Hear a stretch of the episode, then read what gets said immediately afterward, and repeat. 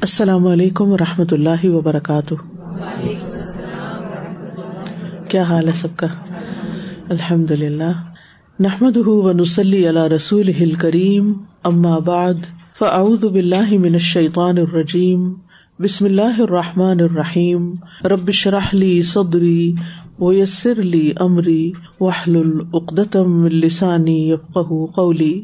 الحمد للہ المتصف بالجلال والکمال، المنزہ عن الانداد والاشباہ والامثال قیوم لا ينام عزیز لا يرام نحمده سبحانه ان هدانا للاسلام احمده تبارك وتعالى حمد الشاکرین واثنى عليه ثناء الذاکرین، لا الہ الا اللہ وحدہ لا شریک له الملک القدوس السلام، تمام قسم کی حمد اللہ سبحان و تعالی کے لیے ہے، جو جلال اور کمال کے ساتھ متصف ہے، جو ہم سروں سے اپنی شبی ہوں اور اپنی مثل سے پاک ہے، وہ قائم ذات ہے، جو سوتا نہیں، وہ طاقتور ہے، جس کو نقصان پہنچانے کے لیے اس کا قصد نہیں کیا جا سکتا۔ ہم اللہ سبحان تعالی کی حمد کرتے ہیں۔ کہ اس نے ہمیں اسلام کی طرف ہدایت دی اور میں شکر گزار لوگوں کی حمد کی طرح اللہ تبارک و تعالیٰ کی حمد کرتی ہوں اور ذکر کرنے والوں کی تعریف کی طرح اس کی تعریف کرتی ہوں۔ اللہ کے سوا کوئی معبود برحق نہیں، وہ اکیلا ہے، اس کا کوئی شریک نہیں۔ وہ بادشاہ ہے، پاکیزہ، مقدس ہے اور سلامتی دینے والا ہے۔ قل إن اجتمعت الإنس والجن على أن يأتوا بمثل هذا القرآن لا يأتون بمثله ولو كان بعضهم لبعض ظهيرا۔ کہہ دیجیے اگر تمام انسان اور تمام جن اس بات پر جمع ہو جائیں کہ وہ اس قرآن کی مانند کچھ اور لے آئے تو وہ اس جیسا نہ لا سکیں گے، اگرچہ ان میں سے باز باز کے مددگار بن جائیں۔ کل ہم نے تیسرے باب میں تعلیم قرآن کے بارے میں پڑھا۔ تعلیم قرآن یہ ہے کہ الفاظ قرآن یا مطالب قرآن یعنی قرآن کے الفاظ یا اس کے معنی طالب علم پر اس طرح واضح ہوں کہ اسے کوئی مشکل اور ابہام نہ رہے۔ تعلیم کا انداز ایسا دل نشین ہو کہ وہ طالب علم کی روح کے اندر اتر جائے اور عمر بھر اس سے مستفید ہوتا رہے۔ اس سلسلے میں یہ بات یاد رکھنی چاہیے کہ یہ ایک تسلیم شدہ حقیقت ہے کہ تمام انسان ایک جیسے نہیں ہوتے۔ نہ ان کی قابلیتیں ایک جیسی ہوتی ہیں، نہ ان کے مزاج ایک جیسے ہوتے ہیں۔ اور ہمارے کورسز میں تو عمر اور دیگر بھی بہت سے زبانوں کا بھی فرق ہے اور بیک گراؤنڈ کا بھی۔ تو بہت ساری ویرائٹی ہے۔ لہذا استاد وہ ہونا چاہیے جو ان تمام باتوں کو سمجھتا ہو۔ یعنی سمجھدار اور ذہین لوگ ہی اس کی تعلیم دیں تاکہ وہ مختلف لوگوں کی ضروریات کو پورا کر سکیں۔ معلم قرآن ایک ہادی کی حیثیت رکھتا ہے۔ رسول اکرم صلی اللہ علیہ وسلم کا ارشاد ہے، تم میں سے بہترین آدمی وہ ہے جو قرآن سیکھتا ہے اور سکھاتا ہے۔ قرآن مجید کی تعلیم غور و فکر اور عمل پر مبنی ہونی چاہیے۔ یعنی اس میں یہ دو چیزیں خاص طور پر سکھانی چاہیے۔ ایک تو لوگوں کے اندر غور و فکر کی صلاحیت پیدا ہو، اس پر ریفلیکٹ کر سکے اور دوسرا یہ ہے کہ عمل۔ ان دو چیزوں کے ساتھ ہی انسان صحیح معنوں میں قرآن مجید سے فائدہ اٹھا سکتا ہے۔ قرآن مجید کے فہم کی کوشش، تعلیم حاصل کرنے اور دینے کی کوشش فرض کے درجے پر ہونی چاہیے۔ جس کے لیے اگر تمام وسائل بھی لگانے پڑے تو اس سے گریز نہیں کرنا چاہیے۔ یہ ہماری پرائرٹی ہونی چاہیے۔ یعنی ہمارا مال جن چیزوں پر خرچ ہوتا ہے، ان میں سے سب سے زیادہ ہم اپنے اوپر بھی اور اپنے بچوں پر بھی اور دیگر لوگوں پر بھی قرآن کی تعلیم میں استعمال کریں۔ کیونکہ اگر انسان کامیاب ہو جاتا ہے آخرت میں، فمن النار و اد خل جنت فقط پاس جنت میں داخل ہو جاتا ہے، اس ہدایت کے راستے پہ چل کے اور جہنم سے بچ جاتا ہے، تو اس سے بڑا سودا کوئی نہیں۔ ان اللہ من المؤمنین اموالہم وانفسہم بے ان لہم الجنہ۔ تو جنت کے خریدار بننے کے لیے ضروری ہے کہ ہم اپنی صلاحیتیں، اپنی قابلیتیں، اپنے وسائل اور اپنا مال اس راستے میں لگانے والے ہوں۔ یعنی ہم اپنی دیگر ضروریات میں کمی کر لیں، کھانے پینے کو سادہ بنا لیں، سیر و تفریح کو کم کر لیں۔ ہم اپنے لباس میں سادگی اختیار کر لیں، لیکن تعلیم کے معاملے میں کمپرومائز نہ کریں کہ اس کام کے لیے ہمارے پاس پیسے نہیں ہیں، یا ہم اس پر خرچ کریں گے تو ہمیں کیا ملے گا؟ ہمیں دنیا میں اس کا کوئی ریٹرن تو ملنے والا نہیں۔ یہ تو اصل نیت ہی خراب ہے کہ اگر کوئی یہ سوچ کے پڑھے قرآن کہ مجھے دنیا میں اس سے کیا ملے گا؟ دنیا میں بھی سکون جیسی دولت جو ملتی ہے اور اللہ کی محبت اور ایک اطمینان اور رحمت اور برکت وہ پیسوں سے نہیں خریدی جا سکتی۔ لہذا قرآن کا سیکھنا اور سکھانا اور اس کے لیے وسائل مہیا کرنا ہماری ترجیحات یعنی پرائرٹیز میں سے ہونا چاہیے۔ افسوس کے ساتھ کہنا پڑتا ہے کہ اس وقت مسلمان اپنے اس فریضے کو بھول چکے ہیں۔ وہ جو کہتے ہیں نا کہ طلب العلم فریضت و کل مسلم، کہ وہ دنیا کے پیچھے تو بھاگ رہے ہیں اور اس کے لیے تو ساری ایفرٹس کر رہے ہیں۔ یا دنیا میں اپنے اسٹیٹس کو بڑھانے یا اپنے لائف اسٹائل کو زیادہ لگژریس بنانے کے لیے تو محنت ہو رہی ہے لیکن اپنی آخرت کو بھولے ہوئے ہیں۔ تو یہ سبق ہم اوروں کو بھی دیں اور زیادہ سے زیادہ لوگوں کو اس کی طرف متوجہ کریں کہ جہاں سے بھی اور جس طریقے سے بھی ان کے لیے ممکن ہو، وہ اس کتاب کو سیکھنے کے لیے اپنے وسائل استعمال کریں۔ آج ہم پڑھیں گے صفحہ نمبر سکسٹی سکس سے ذوق و شوق سے قرآن کی تعلیم حاصل کرنے کے لیے اپنی صلاحیتیں وقف کرنا۔ تعلیم و قرآن کے آج الحمد للہ بے شمار حلقے، ادارے، زاویے زاویہ کارنر کو کہتے ہیں یعنی ایسی جگہ اور ماہد ماہد انسٹیٹیوٹ کو کہتے ہیں عربی میں، عربی لفظ یہاں استعمال ہوا ہے۔ کورسز اور مناہج مناہج، منہج کی جمع، منہج سلیبس کو کہتے ہیں۔ تراجم یعنی ٹرانسلیشن آف قرآن اور تفاصیر لیکچرز اور آڈیو ویڈیو وغیرہ کے ریسورسز موجود ہیں۔ اور ماشاء اللہ بہت سے خیر خواہ بھی ہیں۔ خواتین میں بھی یہ ذوق جاگ اٹھا ہے۔ وہ بھی قرآن کریم کو سیکھنے اور سمجھنے کا سچا جذبہ رکھتی ہیں۔ تقریباً ایک کروڑ سے زائد پاکستانی مسلمان روزانہ قرآن پاک سے مستفید ہوتے ہیں۔ قرآن کریم سیکھنے سمجھنے کی ایسی پیاس ہے جو کبھی بھی نہیں بجتی ایک خواہش ہے جو کم نہیں ہوتی۔ ہر ایک محسوس کرتا ہے کہ کچھ خلا ہے جو باقی رہ گئے۔ یعنی آپ عمر بھی لگا دے اس کام میں تو کبھی آپ یہ نہیں کہہ سکتے کہ مجھے سب کچھ آ گیا ہے۔ جتنا بھی سیکھیں یہ علم کو ترقی دیتا ہے اور خود کو سمجھنے کے لیے مزید تڑپ پیدا کر دیتا ہے۔ مگر جہاں معلم کی بس ہو جاتی ہے، وہاں یہ تڑپ بھی مان پڑ جاتی ہے۔ یعنی اگر معلم کے اندر ذوق و شوق نہ ہو تو پھر طالب علموں میں بھی نہیں ہوتا۔ اس کی وجہ کیا ہے؟ کیا علماء اس سے سیر ہو گئے ہیں؟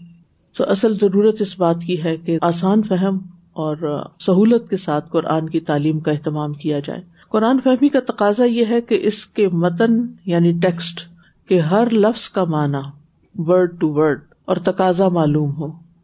مجھے نہیں معلوم کہ آپ لوگ مائنڈ میپس یوز کرتے ہیں یا نہیں۔ ان کا مقصد بھی کیا ہے؟ یعنی نمبر ایک یہ کہ سب سے پہلے ہم ہر ہر لفظ کا ترجمہ جانیں۔ پھر چھوٹی چھوٹی فریز میں ہم اس کو دیکھیں۔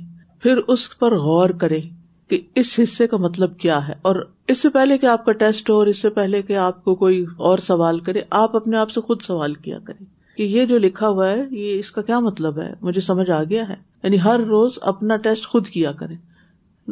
جیسے شوگر پیشنٹس یا بلڈ پریشر کے مریض جو ہوتے ہیں، وہ ہر روز اپنے ٹیسٹ خود کر رہے ہوتے ہیں تاکہ وہ ان کو مینٹین رکھ سکیں۔ تو اسی طرح اپنے علمی لیول، اپنے عمل کے، اپنے فہم، غور و فکر، کیونکہ دو چیزیں عام ہیں نا، ایک غور و فکر اور دوسرے عمل۔ اور یہ ہر ایک کو خود غور و فکر کرنا۔ ایک تو ایک کو پڑھا دیا گیا، سکھا دیا گیا، سمجھا دیا گیا، آپ نے کر لیا۔ لیکن اس کے بعد پھر یہ کہ اس کو جب آپ ریوائز کرتے ہیں تو اپنے آپ سے پوچھا کریں کہ سمجھ کتنی آئی ہے۔ اور امتحان تو صرف ایک ذریعہ ہوتے ہیں اپنے آپ کو دیکھنے کا کہ مجھے کتنے فیصد واقعی آ گیا ہے۔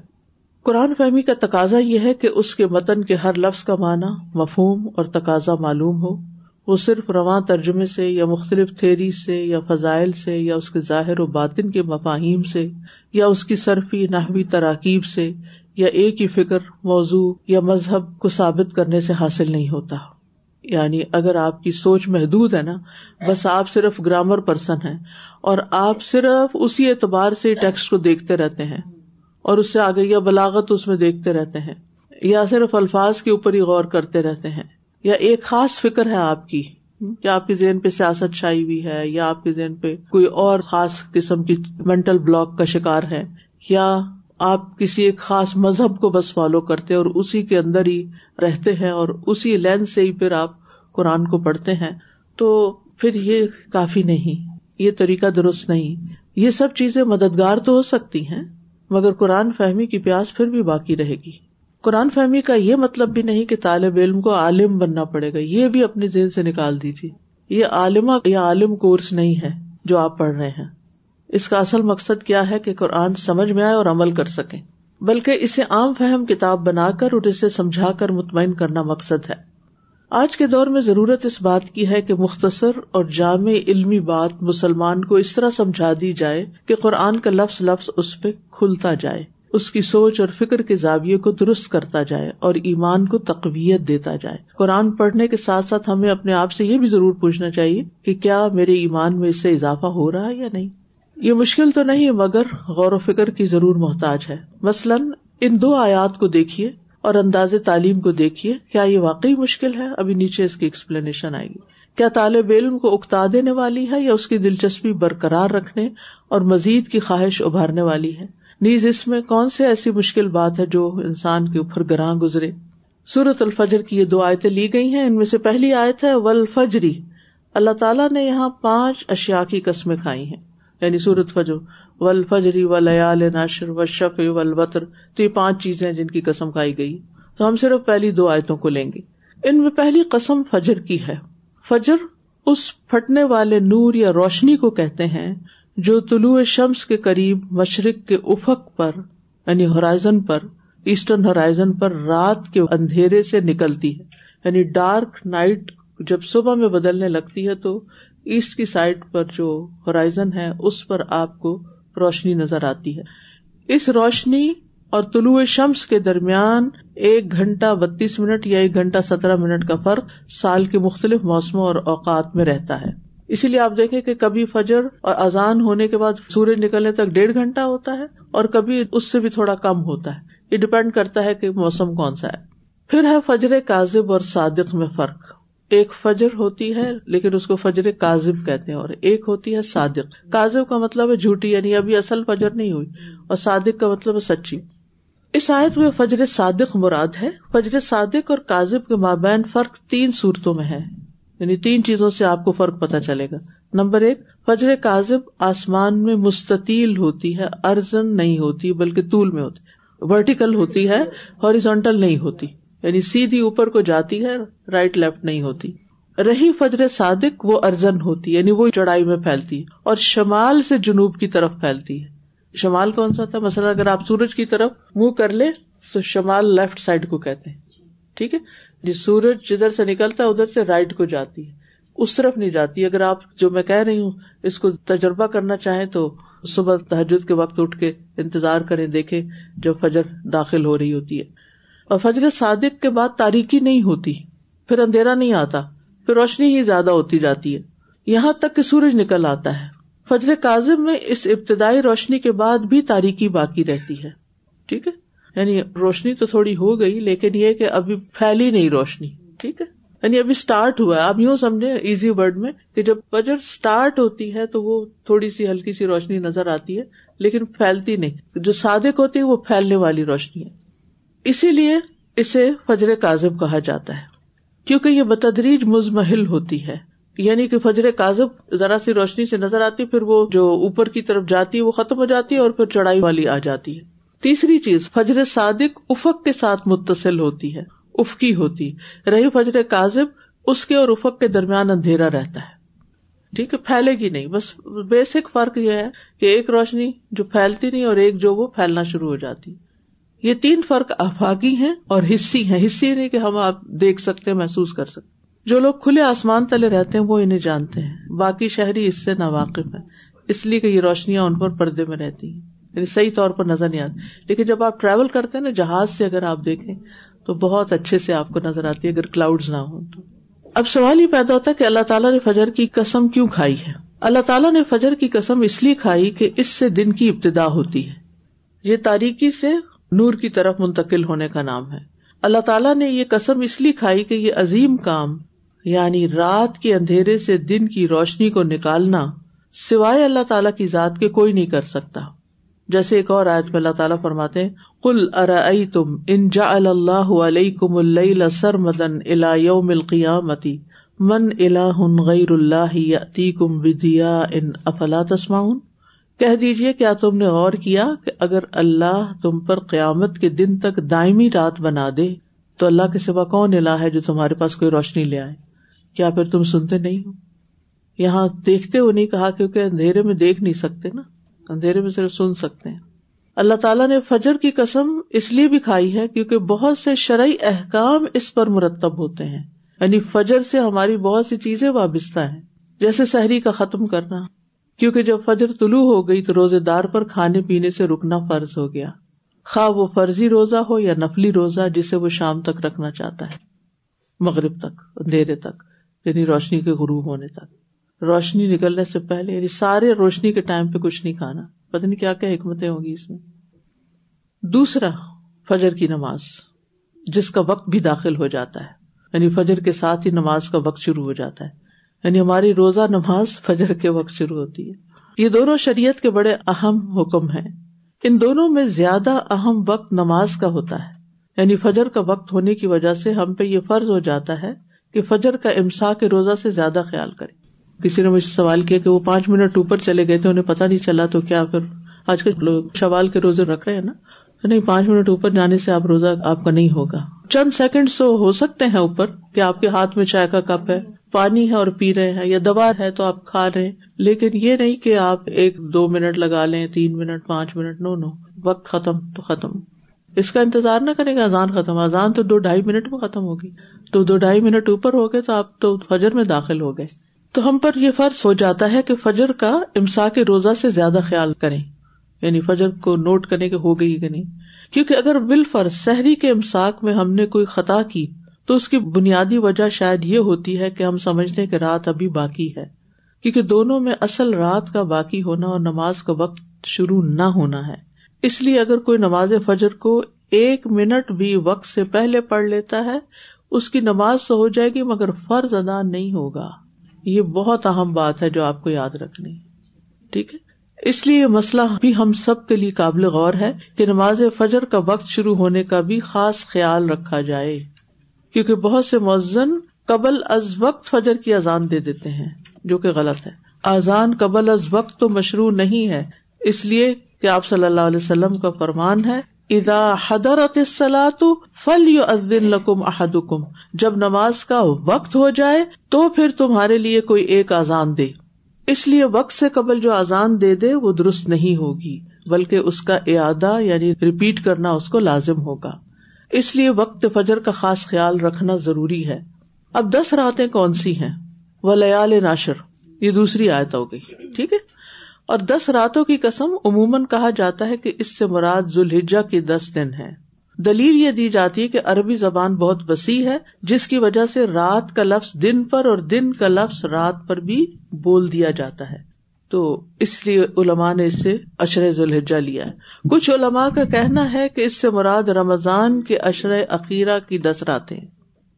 پہلے کال کے مطابق اگر دس راتوں سے مراد ذوالحجہ کے دس دن لیتے ہیں، تو رسول اللہ صلی اللہ علیہ وسلم نے اپنی حدیث پاک میں دس دنوں کو بڑی فضیلت والا ارشاد فرمایا ہے۔ ابن عباس سے روایت ہے کہ نبی صلی اللہ علیہ وسلم نے فرمایا، کوئی دن ایسے نہیں جن میں عمل صالح اللہ تعالیٰ کو ان دس دنوں کے علاوہ زیادہ محبوب ہو۔ صحابہ نے عرض کی، اور نہ ہی جہاد فی سبیل اللہ؟ فرمایا جی نہ ہی جہاد فی سبیل اللہ، سوائے اس شخص کے جو اپنی جان اور مال لے کر نکلا اور ان دونوں میں کوئی شے بھی لے کر واپس نہ پلٹ سکا۔ یہ مرد ہر لکھا ہوا آزاد انسان، کیونکہ غلام تو آکا کی مرضی کے بغیر نہیں نکل سکتا۔ ایک ایکسپریشن ہے بس۔ دوسرا کال رہے وہ علماء جو کہتے ہیں کہ ان دس راتوں سے مراد رمضان کی اشرۂ اخیرہ کی ہیں، وہ کہتے ہیں کہ آیت میں لیالی سے مراد لیالی ہی ہے، ایام نہیں۔ وہ کہتے ہیں کہ رمضان کی آخری دس راتیں وہ ہیں جن میں للت القدر آتی ہے، جس کے بارے میں اللہ تعالیٰ نے فرمایا لئی لت القدری خیر من الف شہر، کہ لئی لت القدر ہزار مہینوں سے بہتر ہے۔ اسی طرح انا انزلنا فی لئی لت مبارکت انا کنہ منظرین فی ہا یفرق کلو امر حکیم بے شک ہم نے اسے ایک برکت والی رات میں نازل کیا ہے۔ یعنی کس کی طرف اشارہ ہے کہ ہم نے اسے نازل کیا؟ قرآن مجید کی طرف۔ بے شک ہم خبردار کرنے والے ہیں۔ اس رات میں ہر محکم کام کا فیصلہ کیا جاتا ہے۔ پہلا کال راج ہے اور یہ جمہور کا کال ہے۔ وہ کون سا؟ ابن کثیر کہتے ہیں کہ دس راتوں سے مراد ذیل ہجا کا پہلا اشرا ہے، جیسا کہ ابن عباس، ابن زبیر، مجاہد اور ان کے علاوہ سلف اور خلف نے کہا ہے۔ ٹھیک ہے؟ اب یہ انہوں نے دو آیتوں کی تفسیر آپ کے سامنے رکھ کے بتایا ہے۔ اس میں کیا مشکل ہے؟ کون سی بات ہے جو ان میں سے کسی کو سمجھ نہ آئے؟ یا کوئی ایسا فلسفہ ہے یا کمپلیکیشن ہے یا کوئی فارمولا ہے؟ کیا ہے؟ کیا یہ باتیں ایک عام انسان کو نہیں جاننی چاہیے؟ کیا فجر کی اہمیت نہیں پتا ہونی چاہیے کسی کو؟ ہر روز فجر ہوتی ہے اور ہر روز ہم پہ فجر کی نماز ہوتی ہے اور فجر کی نماز نہ پڑھنے والا اللہ کے ذمے میں نہیں ہوتا اور پڑھنے والا اللہ کی حفاظت میں ہوتا ہے۔ اور فجر کی جماعت میں حاضر نہ ہونے والوں کے لیے کتنی سخت وعید ہے کہ آپ نے فرمایا کہ میری جگہ کوئی اور نماز پڑھائے اور میں جاؤں اور لوگوں کے گھر جلا دوں کہ جو فجر کی نماز میں حاضر نہیں ہوئے۔ اب میں یہ سوچتی ہوں کہ رمضان میں بھی تو لوگ کوئی نہ کوئی انتظام کر ہی لیتے ہیں نا مسجدوں میں جانے کا۔ لیکن رمضان کے بعد ہر چیز کیوں واپس پلٹ جاتی؟ ٹھیک ہے، مسجدیں دور دور ہو سکتی ہیں، لیکن قریب قریب کسی گھر کو مسلح بنایا جا سکتا ہے کسی پارکنگ لاٹ کو، کسی گراج کو یعنی کوئی نہ کوئی حل، کوئی بیک یارڈ کو نیبرہڈ میں ایک اسٹریٹ کے لوگ ہی کم از کم اکٹھے ہو کے جماعت سے نماز پڑھ لیں۔ اگر انسان واقعی اس کی اہمیت کو سمجھتا ہو تو، یا پھر یہ کہ گھر مسجدوں کے قریب لیے جائیں، ایسی جگہوں پر بنائے جائیں۔ تو اب اللہ تعالیٰ نے فجر کی قسم کھائی۔ قرآن مجید میں اللہ تعالیٰ نے جتنی چیزوں کی قسم کھائی ہے نا وہ بہت ہی امپورٹنٹ ہے بڑی اہم ہے تو پھر ہم جب اپنے دن کا آغاز یا اللہ کی نافرمانی سے کرتے ہیں اور پھر ہم کہتے ہیں ہماری زندگی میں مسائل کیوں ہیں؟ پریشانیاں کیوں ہیں؟ تو وہ پریشانیاں آتی ہے کہ اللہ کی طرف واپس لوٹو۔ کیونکہ جس کی نماز درست ہو گئی اس کا سب کچھ ٹھیک ہو جائے گا۔ یہاں تک ایک بات مکمل ہوئی، تعلیم قرآن سے متعلق تھی۔ السلام علیکم استاد ایک کوشچن تھا کہ جو ابھی ہوا کہ نا کہ فجر کی نماز اگر نماز کے وقت سے ایک منٹ پہلے بھی پڑھ لی جائے تو فرض ادا نہیں ہوگا۔ جی۔ تو مجھے یہ پوچھنا تھا کہ ہماری یہاں تو اذانیں ویسے سنائی بھی نہیں دیتی ہم تو اپلیکیشن کو فالو کرتے نا ٹائمنگز دیکھنے کے لیے۔ تو اختلافات ہوتے ہیں ان ٹائمنگ کوئی بات نہیں وہ اختلافات جو ہے نا تھوڑے بہت فرق ہے مگر اس کو اگر آپ فالو کر لیتے ہیں انہوں نے جن کیلکولیشن پہ یا جس طریقے سے بنایا ہے تو اس میں کوئی حرج نہیں۔ جی میرا کوشچن ہے کہ ادھر ہمارے اسٹریٹ میں کسی نے نا چرچ کا کچھ حصہ رینٹ پہ لیا ہوا فجر کی نماز کے لیے تو یہ جا سکتے ہیں ہاں، جا سکتے ایک طرف جہاں تصویریں وغیرہ نہ ہوں یعنی اس کی جی وہ نہیں ہے کہ فجر لوگوں کے لیے تھوڑا ایزی ہاں، تاکہ آسانی ہو جائے۔ جی۔ نماز پڑھوانے میں نا خاتون خانہ کا بہت اہم کردار ہے۔ وہ خود اٹھے گی اور سب سے پہلے اٹھے گی تو پھر سب کو جگائے گی۔ تو اگر ہم خواتین ہی سستی کر لیں تو پھر گھر کا ماحول نہیں بدل سکتا۔ اب معلم قرآن معلم قرآن قرآن سکھانے والا، قرآن ٹیچر، اس کا کردار کیسا ہونا چاہیے اور اس کی خصوصیات کیا ہونی چاہیے؟ معلم قرآن مرد ہو یا عورت، اس کی شخصیت میں درج ذیل علمی صلاحیت اور خصوصیات کا ہونا بہت ضروری ہے۔ علمی پختگی، نمبر ون، قرآن پاک کی بخوبی تلاوت کرنا جانتا ہو، لہذا نیز اس کے معنی اور مفاہیم کو سمجھتا ہو۔ ٹھیک ہے؟ تلاوت بھی ٹھیک ہو ترجمہ بھی آتا ہو۔ اخلاقی عقلی جسمانی طور پہ مضبوط ہو۔ وہ قرآن کے اخلاق سے مزین ہو، سنت پر عمل کا اہتمام کرنے والا ہو۔ وہ جسمانی اور عقلی اعتبار سے قوی ہو یعنی کہ ذہنی بیماری کا شکار نہ ہو یا اور ایسے کوئی مسائل نہ ہو دانا، پختہ، صاف ستھرا، جمال والا ہو۔ جمال والا یعنی اپنے آپ کو صاف ستھرا رکھے یعنی خوبصورتی کا بھی خیال کرے۔ کیونکہ اللہ کا کلام پڑھا رہا ہے۔ امام مالک تو حدیث پڑھاتے ہوئے بھی اس کا بہت اہتمام کرتے تھے۔ نئے کپڑے پہنتے، خوشبو لگاتے اور پورے اہتمام کے ساتھ مجلس میں بیٹھتے، پورے ادب کے ساتھ۔ کیونکہ جو پڑھانے والا ہوتا ہے، اگر اسی سے اسمیل آ رہی ہو اور اسی کے دانت گندے ہوں اور اس کا حال ہولیا بگڑا ہوا ہو، تو لوگوں کے دلوں میں قرآن کی عظمت نہیں آتی پھر۔ بچے مسجدوں سے کیوں بھاگتے ہیں؟ قرآن کے ٹیچر سے کیوں بھاگتے ہیں؟ عمومی بات کر رہی ہوں۔ اس میں اور وجوہات کے علاوہ ایک وجہ یہ بھی ہوتی ہے کہ جب ہم دین میں آتے ہیں تو ہم تکوا کو ظاہر پہ بس لے آتے ہیں۔ تکوا کیا ہے؟ میلے کچیلے کپڑے پہننا اور بس سادہ رہنا۔ سادہ ضرور ہے، لیکن سادگی کا مطلب گندا رہنا نہیں ہوتا اور بے ڈھنگے کام کرنا نہیں ہوتا۔ یعنی ڈریس ڈیسنٹ ہو، منہ ہاتھ دھویا ہوا ہو، صاف ستھرے نظر آئے اور پھر یہ کہ خاص طور پر اس نیت کے ساتھ یہ سب کچھ کرنا کہ میں قرآن پڑھانے جا رہی ہوں۔ ٹھیک ہے، آپ کھانا پکانے جانے تو ضروری نہیں ہے کہ آپ کے سال میں جیسے بھی پکا لیں۔ وہ بھی نہیں ایسے کرنا چاہیے، کیونکہ اس وقت بھی ذہنی پراگندگی اور جسمانی تھکاوٹ کھانے کے ذائقے پہ اثر انداز ہوتی ہے۔ یعنی باقاعدہ ہمارے ہاتھوں سے وہ وائبس جاری ہوتی ہیں اور ہماری سوچیں اس میں اثر انداز، کیونکہ وہ توجہ ہی نہیں ہوگی کھانے کی طرف۔ اور جس چیز کی طرف توجہ نہیں ہوتی نا، وہ چیز اچھی نہیں ہوتی۔ محبت سے پکائیں گے، محبت سے کھلائیں گے، تو اس کا ذائقہ ہی کچھ اور ہوگا۔ اور اگر بس سر سے اتاریں گے کہ مصیبت میرے گلے پڑ گئی ہے، تو پھر اور چیز ہوگی۔ اور اس میں آپ دیکھیے کہ اگر خواتین صرف اتنی بات جان لینا کہ کھانا کھلانے میں اجر کتنا ہے اور کتنا بڑا اس کا ثواب ہے، تو میرے خیال میں اگر وہ کچھ اور نہ کریں، اپنے فرائض ادا کرنے کے بعد صرف کھانا ہی پکا کے کھلا دیں گھر والوں کو اور خوشی سے کھلا دیں تو ہے کہ جنت میں جانے کے لیے کافی ہو جائے۔ لیکن بہت سی خواتین اس کو بوجھ سمجھتی۔ بہرحال، یہ وہ صفات ہیں جو اللہ تعالیٰ نے جبریل امین میں رکھی تھی قرآن لے کر آئے تھے۔ کہاں آتی ہیں یہ صفات؟ سورت النجم میں۔ زو مرتن فستوا وہ بالفقل اعلی سورت تقویر میں بھی آتی ہیں اور نجم میں بھی آتی تو جبریل امین کا اتنی ڈسکرپشن قرآن نے کیوں دی ہے؟ کہ وہ قرآن لانے والے ہیں۔ اور نبی صلی اللہ علیہ وسلم کی ڈسکرپشن آپ دیکھیں تو آپ حیران ہو جائیں گے۔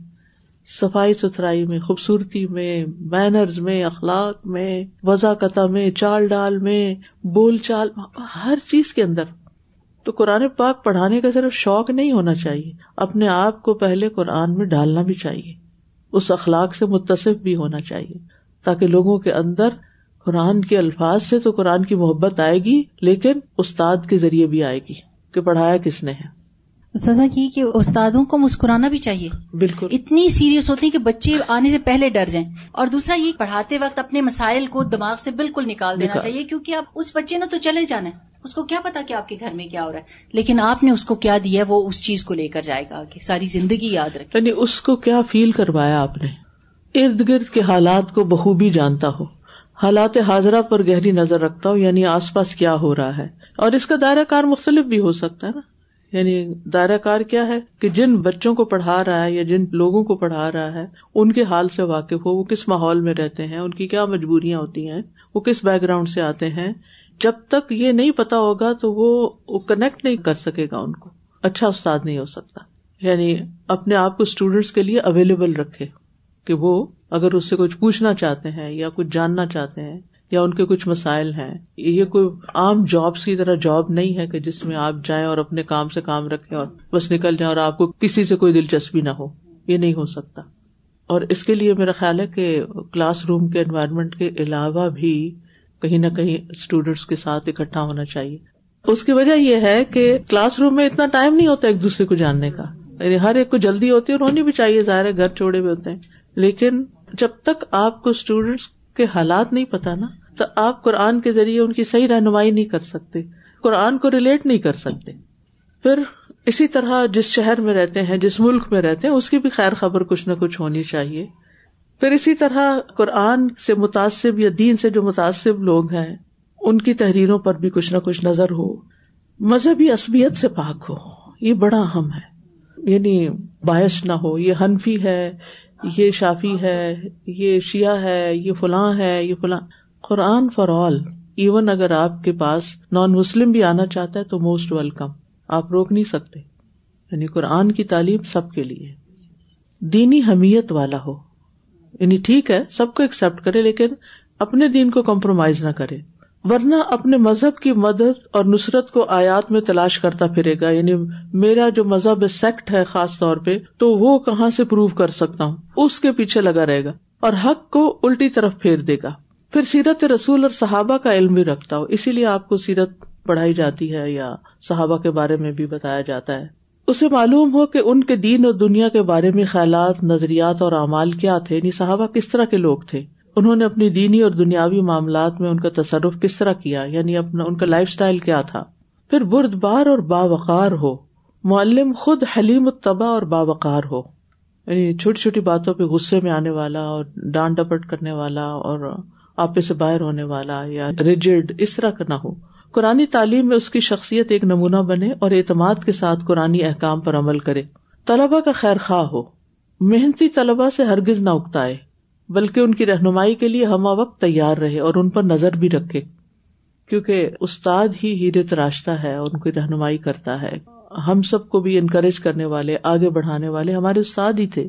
اگلی کچھ شرائط جو ہیں، یہ ایڈوانس لیول کے اسکالرس کے لیے ہیں۔ جس میں نمبر دو آ رہا نا، عربی لغت کا ماہر ہو۔ ٹھیک ہے؟ اس میں آپ دیکھیے یعنی دو لیول ہوتے ہیں نا۔ ایک ہے، آپ خود سے اسٹڈی کر کے اور چیزیں نکال کے اور پھر آپ دوسروں کو پڑھا رہے اور ایک ہے کہ کوئی لکھی ہوئی تفسیر ہے یا آڈیو کی تفسیر ہے، اس کے ذریعے آپ میسج کنوے کر رہے ہیں۔ تو پھر اس صورت میں آپ کو یہ ساری ایفرٹ نہیں لگانی پڑے گی جو اب نیچے آ رہی ہے۔ اس لیے کہ الحمد للہ علماء نے ان چودہ سو سال میں ان چیزوں پر بڑی محنت کی ہے۔ اب الحمد للہ اس میں بہت سی چیزیں اردو یا انگلش وغیرہ میں ٹرانسلیٹ بھی ہو چکی ہیں۔ ابھی ہیں ایسی چیزیں جو نہیں بھی ہوئی لیکن بہت سی چیزیں موجود ہیں۔ تو جو اویلیبل ہیں، ان کے ذریعے بھی آپ میسج کنوے کر سکتے ہیں۔ جیسے قرآن مجید کی ٹرانسلیشن ہیں۔ اب آپ نے خود پڑھ لیا، آپ نے پاس کر لیا، اب آپ کسی کو ٹرانسلیشن سکھانا چاہتے ہیں، تو ضروری نہیں کہ آپ عربی لغت کے ماہر ہوں۔ آپ اسی تک محدود ہیں، اپنے پاس سے کوئی باتیں نہیں گڑ کے بتا رہے، کوئی حرج نہیں۔ اس حد تک آپ آگے کنوے کر سکتے ہیں۔ ابھی کسی ٹیچر نے شروع کی تفصیل سیمین اور وہ ہم پڑھ رہے تھے۔ اچھا میں کہوں کہ یہ تو بڑی مزے کی چیز ہے کہ اس میں نئی باتیں پتا چلے گی۔ میں نے تفسیر سادی بھی لی تفسیر سیمین بھی لی۔ اب یقین کرے استاذہ ٹو تھاؤزینڈ فائیو کی اس میں سب پوائنٹس تھے۔ میں کہتی ہوں سبحان اللہ کی عربی بھی سمجھ آ رہی تھی ان کی وجہ سے۔ الحمد للہ الحمد للہ جب ٹو تھاؤزینڈ فائیو میں میں آئی تھی تو عمرہ کر کے پھر آئی تھی۔ تو مجھے اس تفسیر کا پتا چلا اس وقت یہ چھپی نہیں تھی۔ لیکن مجھے شوق تھا، تو آپ یقین کریں کہ میں نے جب خریدنا شروع کی آڈیوز تو اس وقت کیسٹ ہوتی تھی۔ وہ جو بلیک بیگ نہیں ہوتا، وہ آدھے سے زیادہ صرف کیسٹ کا بھر گیا۔ جتنے پاروں کی مجھے ملی، جو مجھے ملا، میں نے خرید خرید خرید کے پھر اس کو بکسا بھر کے میں یہاں لے آئی۔ اور پھر ہر سبق سے پہلے میں نے ان کو سنا۔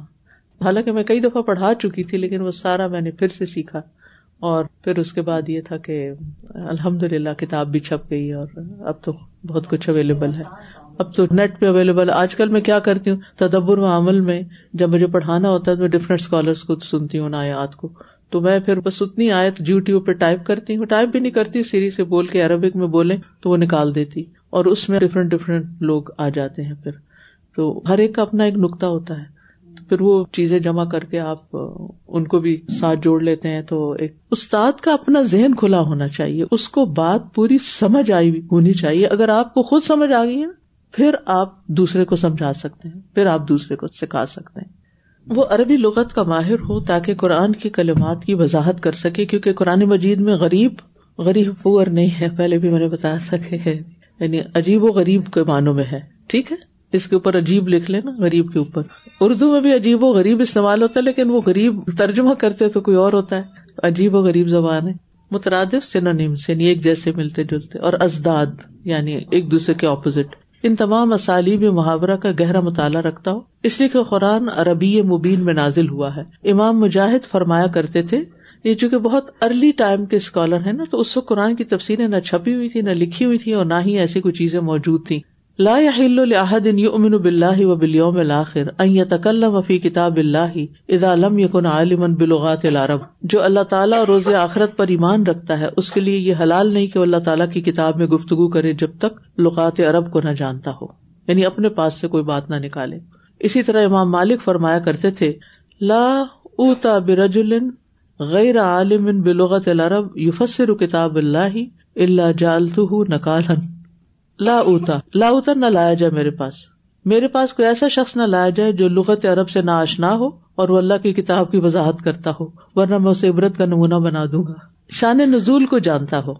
الفاظ کے ان معنی کو پیش نظر رکھے جو نہ زمان نزول کے وقت متعین کیے گئی بڑی اہم بات ہے کہ جب قرآن نازل ہو رہا تھا، اس وقت کیا سچویشن تھی جب یہ آیات نازل ہوئی؟ کون سی آیا جنگ بدر کے موقع پہ، جنگ عہد کے موقع پر، جنگ تبوک کے موقع پر؟ پھر ان جنگوں کا تھوڑا پس منظر بتایا جائے، وجوہات بتائی جائے پھر ان آیات کو ایکسپلین کیا جائے، نہ کہ ان سب چیزوں کو نظر انداز کر کے، بس صرف لفظ لے لیے اور لفظی معنی کر کے اور لفظی ایکسپلینیشن کے ساتھ کچھ سے کچھ کہیں سے کہیں ملا دی چیزیں۔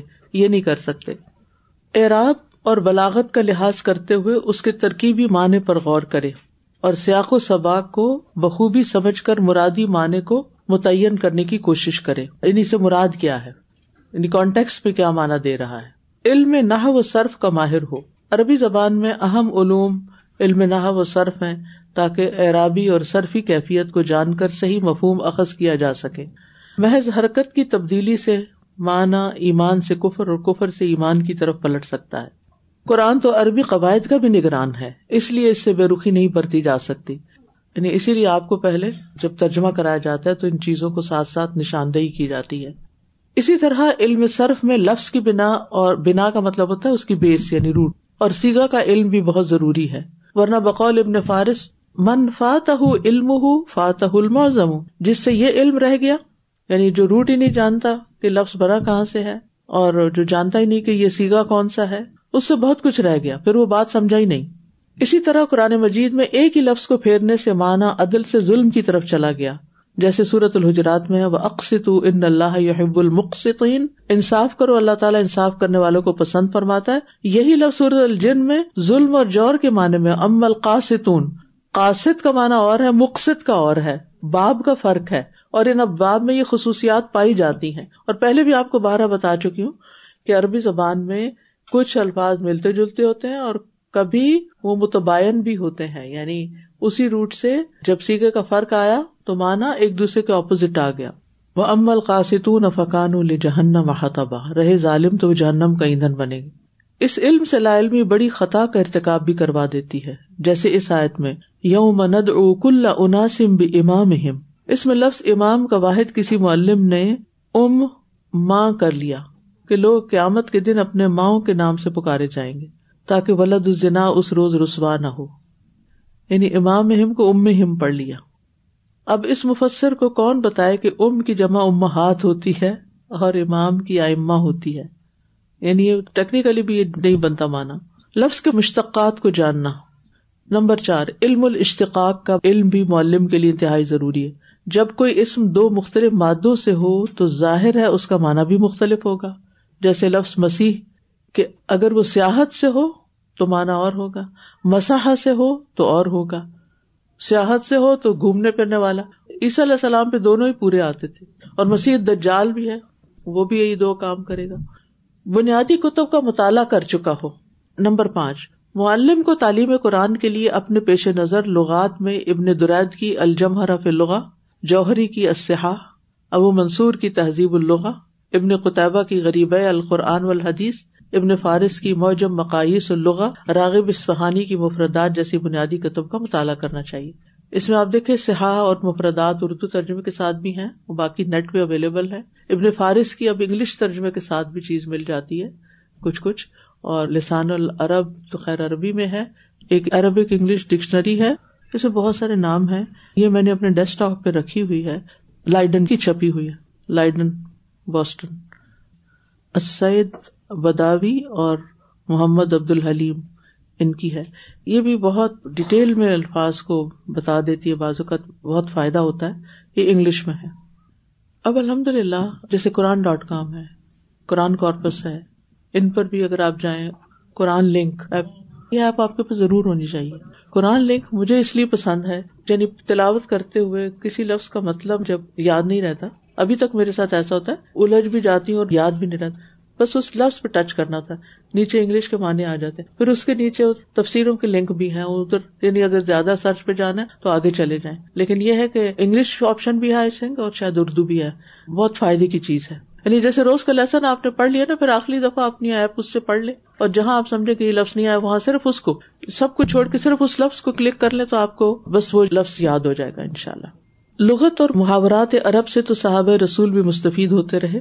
ابن عباس فرماتے ہیں اشعر دیوان العرب و ادا تعجم علیہ شعی امن القرآن رجان علیہ شاعری تو اربوں کا دیوان ہے یعنی ہسٹری ہے۔ جب ہم پر کوئی قرآن لفظ مشکل ہو جاتا ہے، تو ہم اسی شاعری کی طرف ہی حل کے لیے پلٹتے ہیں۔